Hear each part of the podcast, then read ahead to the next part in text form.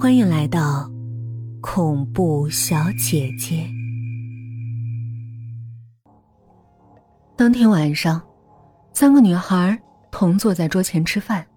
卓思雅问：“你们在别墅里找到什么恐怖的细节了吗？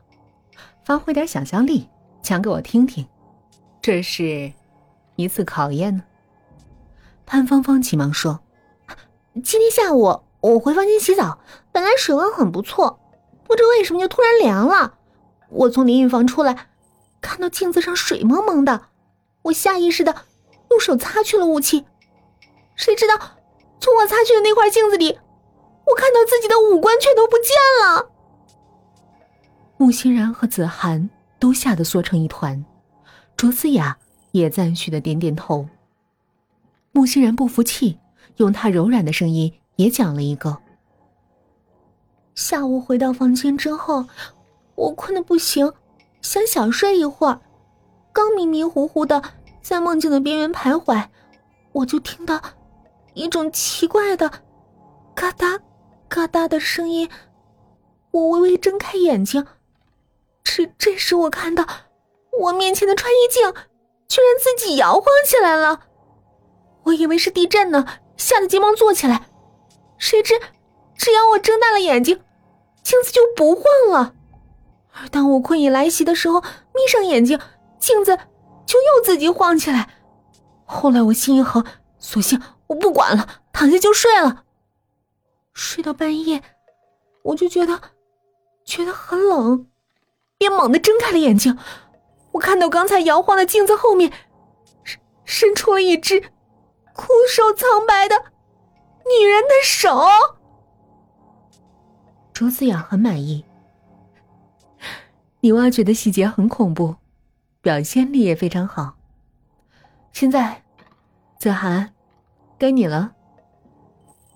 子涵紧张的把双手放在膝盖上，犹豫了很久，喃喃的说：“其实，其实，我觉得最……”恐怖的事情，并并并没有发生在这儿，呃而，而是发生在的导演的办办公室里。什么意思啊？我我第一次去见导演的时候，导演的办公室里有一个小丑的雕像。潘芳芳和穆欣然哑然失笑，卓思雅却用手指轻轻扣了扣餐桌。非常好。虽然来这儿还不到二十四小时，但是你们的表现出乎我的意料，都很有潜力。今晚好好睡吧，注意准备题材，明天早餐再次考核。潘芳芳和穆欣然。欣喜的离开了，只有子涵，他睁着一双茫然的大眼睛，像有心事儿。第二天早饭，三个女孩看起来都没睡太好，她们化了精致的妆，强撑着坐在餐桌前。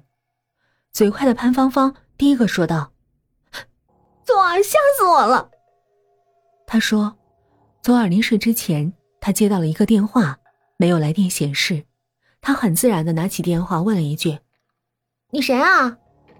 对方回了一句：“是我呀。”然而，正是这句话，把潘芳芳吓坏了，因为他感觉这回答并不是来自话筒，而是来自于这个房间。潘芳芳恍然挂断了电话，她尝试着又问了一句：“是谁啊？”房间的某个角落传来了回答：“是我呀。”然而潘芳芳的房间里并没有第二个人。也许是潘芳芳的描述太真实，所有的人都听得呆住了。他不禁有些得意，但穆欣然不服输：“我昨晚的经历才叫吓人呢。”穆欣然说。昨天，她穿了一身高档的黑色真丝连衣裙，所以脱下来的时候极小心的放在了椅子上。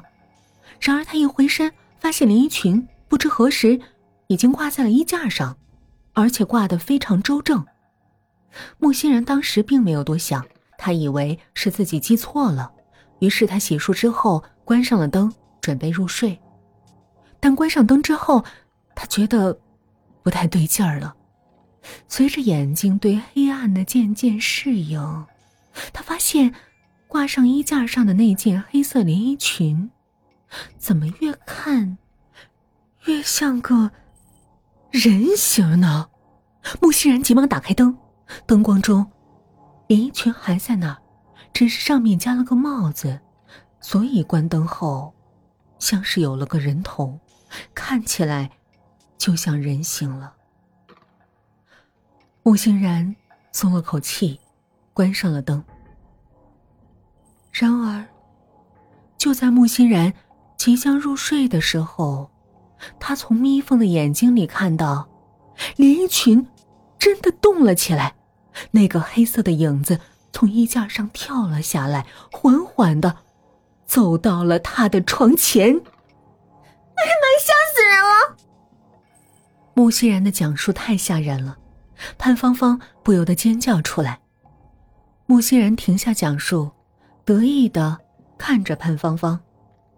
这样开放式的结局，反而更吸引人。卓思雅微微一笑说。子涵，这次你要给我们讲点什么呢？子涵嗫嚅着说：“，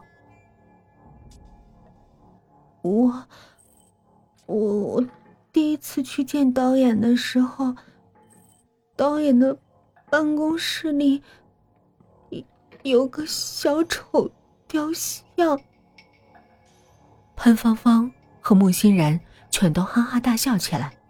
他们挑衅的看着卓思雅，认为子涵应该被淘汰出局了。然而卓思雅却没有对子涵的异常表现有什么反应，他示意子涵做的很好。早饭过后，潘芳芳愤怒的把穆欣然拉到一边哎，你觉不觉得有猫腻啊？子涵表现那么差，卓思雅还不淘汰他，会不会受贿了？穆欣然连连点头。他们气冲冲的找到子涵，面对面的和他质问。子涵可怜巴巴的说：“我讲的都是实话，难道你们没觉得很恐怖吗？导演以前在马戏团混过生活，据说还当过小丑。他觉得那非常伤自尊，所以他最讨厌的就是小丑。”他办公室里怎么又会有一尊小丑的雕像呢？潘芳芳和穆欣然呆呆的站着，完全不明白子涵的含义。子涵长叹了一口气，默默的离开了。